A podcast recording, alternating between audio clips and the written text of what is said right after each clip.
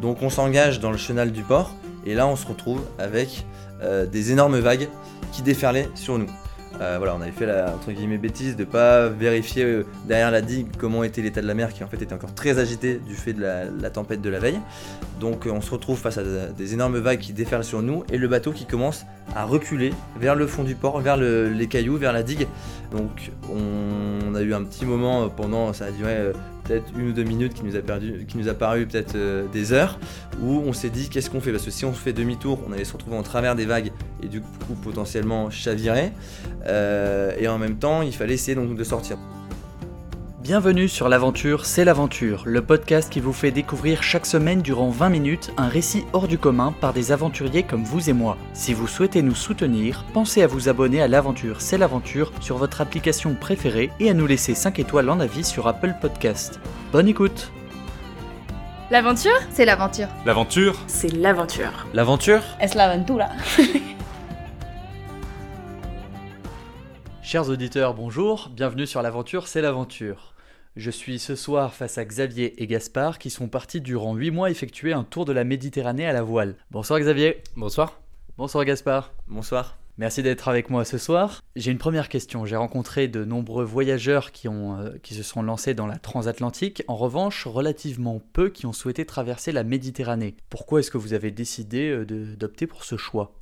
Bah, au début, on cherchait un projet parce qu'on on sortait d'études et on n'avait pas trop envie de bosser tout de suite. Et on s'est dit, on n'est pas assez chevronné pour faire l'Atlantique, pour, pour traverser l'Atlantique. Et euh, bah, on s'est dit, on va aller visiter les pyramides en bateau. Et du coup, on s'est dit, allez, c'est pa- c'est parti euh, pour la Méditerranée. Et concrètement, est-ce que vous avez fait le tour complet de la Méditerranée et est-ce que vous êtes passé par tous les pays euh, qui bordent la Méditerranée? Alors on n'a pas fait tous les pays, pour tout vous dire, on est parti de, Bretagne Sud en septembre euh, donc 2019. 18 pardon et on a donc euh, démarré par la, la traversée du Gascogne jusqu'au Portugal puis on est rentré dans la Méditerranée par Gibraltar et on a commencé notre tour donc à l'aller vers le par la partie, nord donc l'Espagne, la Corse, l'Italie, la Grèce, la Turquie jusqu'en Israël. Et au retour on est plutôt passé par le Maghreb euh, en évitant donc les eaux un peu trop dangereuses comme en Libye. Donc on a fait euh, on a essayé de faire l'Égypte. On a fait la Crète euh, la Sicile Malte Tunisie Maroc puis retour en Bretagne. Beau périple. Toi Xavier, est-ce que tu avais de l'expérience en termes de navigation?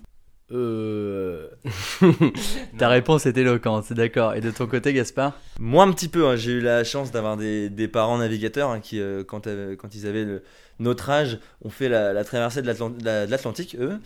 Donc c'est des histoires qui ont toujours, on va dire, bercé mon, mon enfance. J'ai toujours vécu avec des parents navigateurs, on allait souvent en vacances faire des, des, croi- des croisières. Voilà, donc c'est en partie pour ça que, que j'ai été inspiré et puis qu'avec Xavier on a décidé de, de partir sur cette aventure, tout simplement. Est-ce que euh, tu as hérité d'un bateau de la part de tes parents ou est-ce que vous, vous avez acheté un bateau? Xavier et moi, on, a fait tous les deux nos études euh, d'ingénieur en, en apprentissage, en, en alternance pendant trois ans, donc ce qui nous a permis d'économiser un peu d'argent. Donc euh, non, ce bateau, on l'a acheté nous-mêmes, on est, on est copropriétaire, on l'a acheté euh, 20 000 euros quatre mois avant, avant le départ. Voilà, donc suite à, la décision de, partir sur ce projet de traversée de l'Atlantique, on a donc acheté le bateau, ensuite on l'a préparé pendant plusieurs mois. Pas forcément suffisamment, ça c'est le- l'expérience de, la suite de, l'aventure qui nous, le prouvera, mais voilà, ça nous a permis de nous préparer, euh, de faire quelques tests, et puis euh, pour le grand départ en septembre 2018. Concrètement, vous êtes euh, parti faire des petites expéditions sur le week-end Exactement, on avait fait euh, un week-end, euh, c'est tout pour le tester. Bon, tout marchait à ce moment-là, et puis du coup, on a, on a considéré que c'était suffisant et qu'on pouvait y aller. D'accord. Xavier, est-ce que tu pourrais me décrire ce beau dracard? Alors c'est un Gypsy 92 de 9 mètres, donc c'est un, un quillard, euh, c'est un, un voilier assez classique, donc avec un génois devant, donc c'est la, la voile de devant, et euh, l'AGV derrière, donc euh, la, grand voile. Oui, il fait 3 mètres de large, il y a deux couchettes à l'intérieur, trois couchettes à l'intérieur, donc on peut être à 6 un peu serré, euh, et on verra par la suite que bah, c'était parfois un peu tendu. Et euh, d'être tous serrés dans ce bateau. D'accord. Entre chaque port, vous passiez combien de journées en pleine mer Xavier? Bah, le, le but c'était de passer un peu de temps en mer, mais aussi de profiter des, des arrêts à terre. Donc on faisait à peu près entre 24, 48, 72 heures en mer. Et ensuite on s'arrêtait 2-3 jours, euh, deux, trois jours à terre pour pouvoir visiter les villes, euh, les pays, euh, et faire un peu des deux pour profiter de la mer et de la terre. Pour entrer dans les pays, vous, vous aviez improvisé, vous débarquiez au jour le jour, vous aviez prévu des visas euh, en amont? Alors on n'avait pas prévu de, visa. Euh, généralement, donc on, arrivait dans. Alors pour les pays de, l'espace euh, de, l'UE, c'était assez facile hein, avec la carte d'identité. Après, quand on est arrivé en, Turquie, c'était euh, un peu plus compliqué dans le sens où on doit se présenter aux douanes en arrivant. Donc pareil en Israël, où alors là on a été carrément accompagné par des hélicos, des, des bateaux de, de l'armée, ou alors il fallait à distance présenter euh, de patte blanche, hein, donc euh, donner toutes les informations sur les, les, personnes à bord, toutes les informations sur nos passeports, etc. Donc après une heure de négociation, ils nous ont enfin euh, dit euh, Welcome to Israel. Donc là c'était presque la fin parce qu'en arrivant dans le port en Israël, donc à Tel Aviv, on a eu le droit à un, un interrogatoire individuel chacun avec fouille du bateau, etc. Qu'est-ce qu'ils te demandent durant cet interrogatoire? Des questions très, très bizarres, comment on connaît les uns les autres. Il y avait par exemple euh, la, la sœur de, de Théo qui nous accompagnait, qui était présente euh, avec nous. Et donc moi je la connaissais que depuis quelques semaines. Le, le, douanier israélien comprenait pas comment je pouvais avoir une personne sur mon bateau euh, que je connaissais pas très bien, etc. Donc très, très perturbant. D'autres questions, si par exemple on a des armes à feu, des bombes à bord. Donc ils, nous, ont bien rentré dans l'art pour essayer de, nous déstabiliser, puis voir si on n'était pas louche. En l'occurrence, on venait pas avec des mauvaises intentions. hein. Mais bon, il faut se dire que c'est un pays en guerre qui est un, un peu tendu euh, voilà, à ce niveau-là. Et puis ensuite, on a eu une autre euh, mésaventure en arrivant en Égypte, parce que tout simplement, on n'a pas réussi. Aller en Égypte, on est resté trois jours devant le port d'Alexandrie, donc euh, au mouillage, hein, donc ça veut dire qu'on avait posé l'ancre euh, au milieu du port, à négocier avec les douaniers, les gardes maritimes, les militaires. Euh, on a fini par essayer de, de, de faire bouger les choses vis-à-vis de de l'ambassade de France. Donc on a eu l'ambassadrice, le sous-ambassadeur, l'avocat de l'ambassade de France au téléphone pour qu'ils essaient de nous permettre d'obtenir le visa, hein, chose que normalement on a quand on arrive en avion, on l'a en arrivant sur place, il n'y a aucun problème. hein. les relations entre la France et l'Égypte sont très bonnes à ce niveau-là.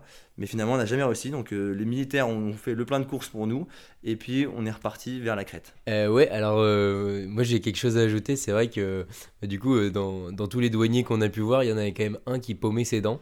il a commencé à nous parler. Bon, bah, il perdait ses dents. euh, il il, se déchaussait, il les remettait. Donc, euh, perte de crédibilité totale euh, des douaniers. Donc, euh, 1-0 pour la France là-dessus.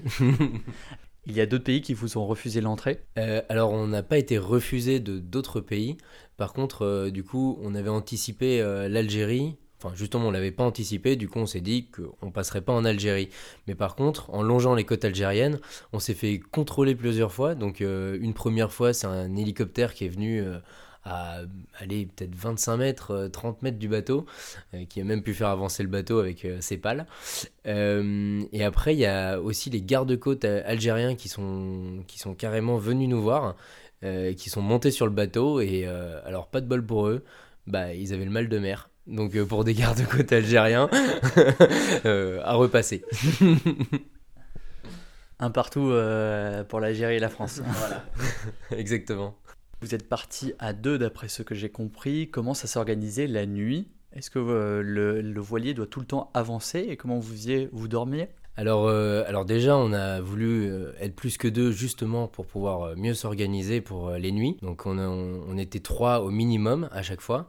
Et donc on faisait des quarts de nuit. Et les quarts de nuit, c'est chacun prenait une partie de la nuit, l'un à la suite de, de, l'autre. L'expérience nous a montré que... que de temps en temps, avec la pluie, la grêle, on n'avait pas toujours les mêmes conditions que le, précédent. Et donc la petite jalousie euh, était d'avoir le meilleur quart. D'accord, donc parfois c'est quitte ou double en fonction euh, de la météo.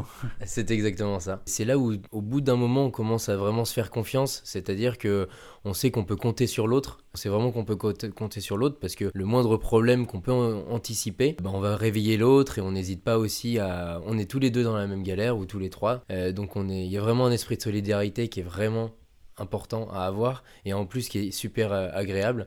Du coup, on peut réveiller quelqu'un qui sort de sa nuit, euh, les yeux complètement euh, cernés et les cheveux éméchés, et puis aller aider l'autre à moitié en caleçon en pleine nuit à 2h du matin pour aller descendre un génois, affaler, un, affaler une voile ou, euh, ou faire ce genre de- d'exploit euh, de nuit en caleçon par, par 12 degrés. Et d'un point de vue plus technique, comme vous maîtrisiez pas très bien ce bateau, est-ce que vous avez eu des galères aussi? Alors des galères, on en a eu pratiquement tous les jours, euh, plus ou moins euh, graves et plus ou moins euh, ennuyeuses, disons. Techniquement, on a eu quand même pas mal de petites, euh, petits ou gros problèmes moteurs, euh, notamment une fois donc en, arrivant à, à Tanger, face euh, à l'entrée du port de Tanger, euh, dans les courants du coup très forts de, de Gibraltar, euh, du détroit Gibraltar, on s'est retrouvé donc en panne moteur, on a dû faire demi-tour, Euh, il y avait quand même beaucoup de vent et se retrouver donc devant le, port de, Tarifa, donc l'autre côté, un côté espagnol, et on a dû balancer l'ancre en catastrophe en pleine nuit devant le port en se disant on attend que le- la météo se calme pour pouvoir rentrer dans le port à la voile, donc sans le moteur. Sauf que euh, le lendemain, à 7h du mat, on se fait réveiller par des, bruits de, cornes, de, trompettes, enfin de, bateaux, de paquebots qui essayaient de sortir du port et qu'on gênait. Donc on s'est fait évacuer en, en vitesse par euh, les, les, bateaux de. Comment dire, l'équivalent de la, SNSM locale, qui nous ont traîné notre bateau avec l'ancre qui traînait encore par, au fond de l'eau, jusque dans le port. Donc ça nous a arraché l'ancre. On s'est retrouvé donc sans ancre, sans chaîne, euh, sans moteur à Tarifa. Et ça nous a pris 5 jours pour euh, réparer le moteur, racheter une ancre, euh, réparer les, les, petits, les petites galères qu'on avait eues jusque-là. Donc il y a un bateau qui a tiré le vôtre avec l'ancre qui raclait le fond marin. Alors exactement, on aurait pu la jouer plus malin, mais eux n'ont pas voulu. Euh, Ça risquait pas de tout simplement arracher une partie de l'arrière de votre bateau? Enfin, je sais pas où était placée l'ancre, peut-être à la- à l'avant. euh. Bah justement, ça a quand même arraché un bout du bateau, mais euh, bon, on s'en est tiré euh, sans trop de mal. Mais la petite anecdote qui était sympa, c'est qu'on a pu aussi, du coup, via ça, s'arrêter à Tarifa pour faire du kite, euh, dans ce spot de rêve pour faire du kite. Donc c'était aussi un des gros points positifs. Et au-delà de, toutes ces galères euh, pratiques, est-ce qu'il y a un moment où vous êtes vraiment senti en danger? Une fois. Une fois où euh, moi personnellement j'ai vraiment eu peur et je pense que Xavier partage mon avis. On est donc on était en Crète euh, à Hiera Petra plus exactement. Donc on avait bien prévu le coup, on savait qu'il y avait un gros coup de vent. Donc on s'était entre guillemets bien planqué euh, dans le port de Hiera Petra pour laisser ce, ce coup de vent. Donc jusque là tout va bien. Et le lendemain donc le vent avait baissé, euh, la météo était très calme, on s'est dit allez 8h du mat on y va donc on s'engage dans le chenal du port et là on se retrouve avec euh, des énormes vagues qui déferlaient sur nous. Euh, voilà, on avait fait la entre guillemets bêtise de pas vérifier derrière la digue comment était l'état de la mer qui en fait était encore très agité du fait de la, tempête de la veille. Donc on se retrouve face à des énormes vagues qui déferlent sur nous et le bateau qui commence à reculer vers le fond du port, vers le- les cailloux, vers la digue. Donc on a eu un petit moment pendant, ça a duré euh, peut-être une ou deux minutes qui nous a, perdu, qui nous a paru peut-être euh, des heures, où on s'est dit qu'est-ce qu'on fait? Parce que si on fait demi-tour, on allait se retrouver en travers des vagues et du coup potentiellement chavirer. Euh, et en même temps, il fallait essayer donc de sortir. Donc on est resté bien face aux vagues, comme un peu un surfeur qui essaie de passer une mer de vagues et qui se fait euh, malmener par les- la mousse et les vagues. Euh, et donc on a attendu, il y a eu une, deux, trois grosses vagues où le bateau montait et descendait assez violemment. Et puis finalement, en fait, il y avait une série de trois grosses vagues. Euh, et ensuite, c'était un peu plus calme. Donc on a pu, on a pu pardon, tout doucement euh, sortir du, du chenal et du, et du port. Toute l'équipe en est sortie indemne. Ouais, on a, eu, on a vraiment eu du bol, parce qu'en fait, euh, ce qu'il ce qu'il n'a pas dit, c'est qu'en fait, les- le, le moteur avait aussi baissé en régime. Donc, euh, en fait, on n'arrivait plus à avancer, à cause de ça, notamment. Et au moment où, on- où la série de vagues était passée, là, le moteur a repris comme par magie. Et là, on a pu sortir de ces vagues-là. Et donc, euh, grâce à ça, euh, on s'en est tous sortis indemnes et c'était un gros ouf. Ok, maintenant ça n'est plus qu'un souvenir. Un bon souvenir. Alors Gaspard, j'imagine que malgré toutes ces difficultés, ce qui vous permettait de tenir d'un jour à l'autre euh, sans Netflix, c'était les couchers de soleil magnifiques sur l'eau euh, jour après jour. Oui, c'est vrai que malgré les, les petites galères, les quarts de nuit interminables euh, où il fallait rester éveillé euh, sous la pluie et puis dans le froid, il y a quand même des choses qu'on a vues, qu'on a pu euh, apprécier, tous les couchers de soleil magnifiques tous les soirs, euh, les, paysages quand on arrivait euh, à destination ou qu'on longeait les côtes. Je pense par exemple en Turquie quand on, longeait le, sud de la Turquie jusqu'à Antalya et puis qu'on tirait des bords pour remonter au vent, donc c'est-à-dire qu'on faisait des zigzags au pied des, montagnes enneigées qui tombaient dans la mer. C'est des, des- paysages qu'on se souviendra toute notre vie. Est-ce que vous vous êtes supportés sur le bateau tous les deux pendant 8 mois? Et bah étonnamment, plutôt bien. Euh, on ne s'est jamais euh, tapé dessus. Disons, il y a eu évidemment quelques moments de, tension. hein. Il y a toujours les, défauts des uns et des autres qui peuvent ressort- ressortir. Et puis, à force de vivre dans un petit bateau de, de 9 mètres, euh, on peut être agacé par, certains traits de caractère de, l'autre. Après, on a eu quand même beaucoup de visites d'amis, de, familles, de copains. qui, du coup, ça redonnait un renouveau à chaque fois à l'ambiance sur le bateau. Euh, donc globalement, pendant les 8 mois, il y a eu une super ambiance, tout le monde s'est très très bien entendu. Sinon, lorsqu'on n'est pas à la barre, comment on s'occupe sur le bateau? Euh, bah déjà, il y a plusieurs façons de s'occuper. On peut lire. Bon, c'était pas ma qualité première, mais on peut, on a passé pas mal de temps aussi à pêcher, notamment. Donc, on a pu faire 120 kilos de thon pendant tout, euh, tout le trajet. On a pu euh, aussi avoir des dorades coryphènes, donc c'était très beau poisson vert. de mon, de mon côté, Xavier, moi j'ai jamais fait de pêche. Est-ce que tu peux m'expliquer comment on pêche un thon? Alors en fait, on met simplement une traîne. Donc euh, la traîne, c'est une ligne derrière le bateau avec euh, un appât, euh, donc en caoutchouc, et un, hameçon à l'intérieur. On met à peu près 100 mètres de ligne. Et puis en fait, les thons chassant en surface, ils viennent attraper le leur et en mordant, et ils tirent. Après, il y a juste à le remonter à la, à la surface à, à la main. En dehors des thons, est-ce que vous avez pu observer des animaux un peu plus gros comme des cétacés, Gaspard Euh, oui, beaucoup. On a pratiquement tout le long du voyage été euh, accompagné par, des dauphins, hein, que ce soit en Atlantique ou, ou en mer Méditerranée, même pendant nos quarts de nuit. euh, C'était souvent une occupation de s'asseoir à l'avant du bateau et, observer les, dauphins qui brillaient en fait avec euh, le plancton. En fait, le plancton, c'est une algue dans l'eau qui permet de, donner des, aspects fluorescents. Ça, c'était vraiment magnifique. Sinon, on a même eu la chance euh, au large de l'Algérie d'être accompagné pendant une demi-journée par une centaine de dauphins. Donc euh, ça nous a permis de monter en haut du mât et prendre des, des belles photos de, de tous ces dauphins qui, euh, qui nous accompagnaient. Et puis sinon, on a aussi croisé euh, dans, au cours de la traversée du, du Gascogne euh, des, globis, des globicéphales, pardon. C'est des petites baleines. euh, voilà. Alors pour conclure sur une note personnelle, quelle serait votre devise? Oublie que t'as aucune chance, fonce. je, je reconnais cette euh, citation des bronzés, n'est-ce pas? Ouais, mais parce que c'est c'est aussi un peu ça, c'est que on s'est pas beaucoup préparé, effectivement, et euh, de temps en temps on s'est dit, euh, on a un peu parié en se disant bon bah on verra comment ça se passera, et bon et ça s'est bien passé, et on s'est vachement adapté, et euh, et pour ça nous a plutôt réussi en tout cas pour ce pour ce trajet. ouais. On peut retrouver euh, des illustrations de votre parcours sur un compte Instagram, n'est-ce pas? Exactement, on a une, une page Facebook, un compte Instagram et puis un compte YouTube, hein, donc ça s'appelle Les Ch'tis Croisés, euh, tout simplement. Donc euh, n'hésitez pas à venir faire un petit tour. Merci beaucoup Gaspard. Merci Benoît et merci aux auditeurs. Merci Xavier. Ouais, merci à toi. Merci pour votre écoute et à bientôt pour une nouvelle aventure.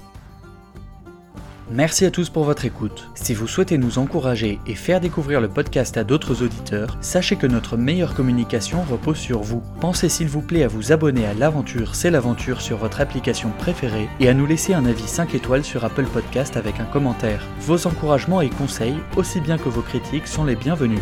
A très vite pour une nouvelle aventure.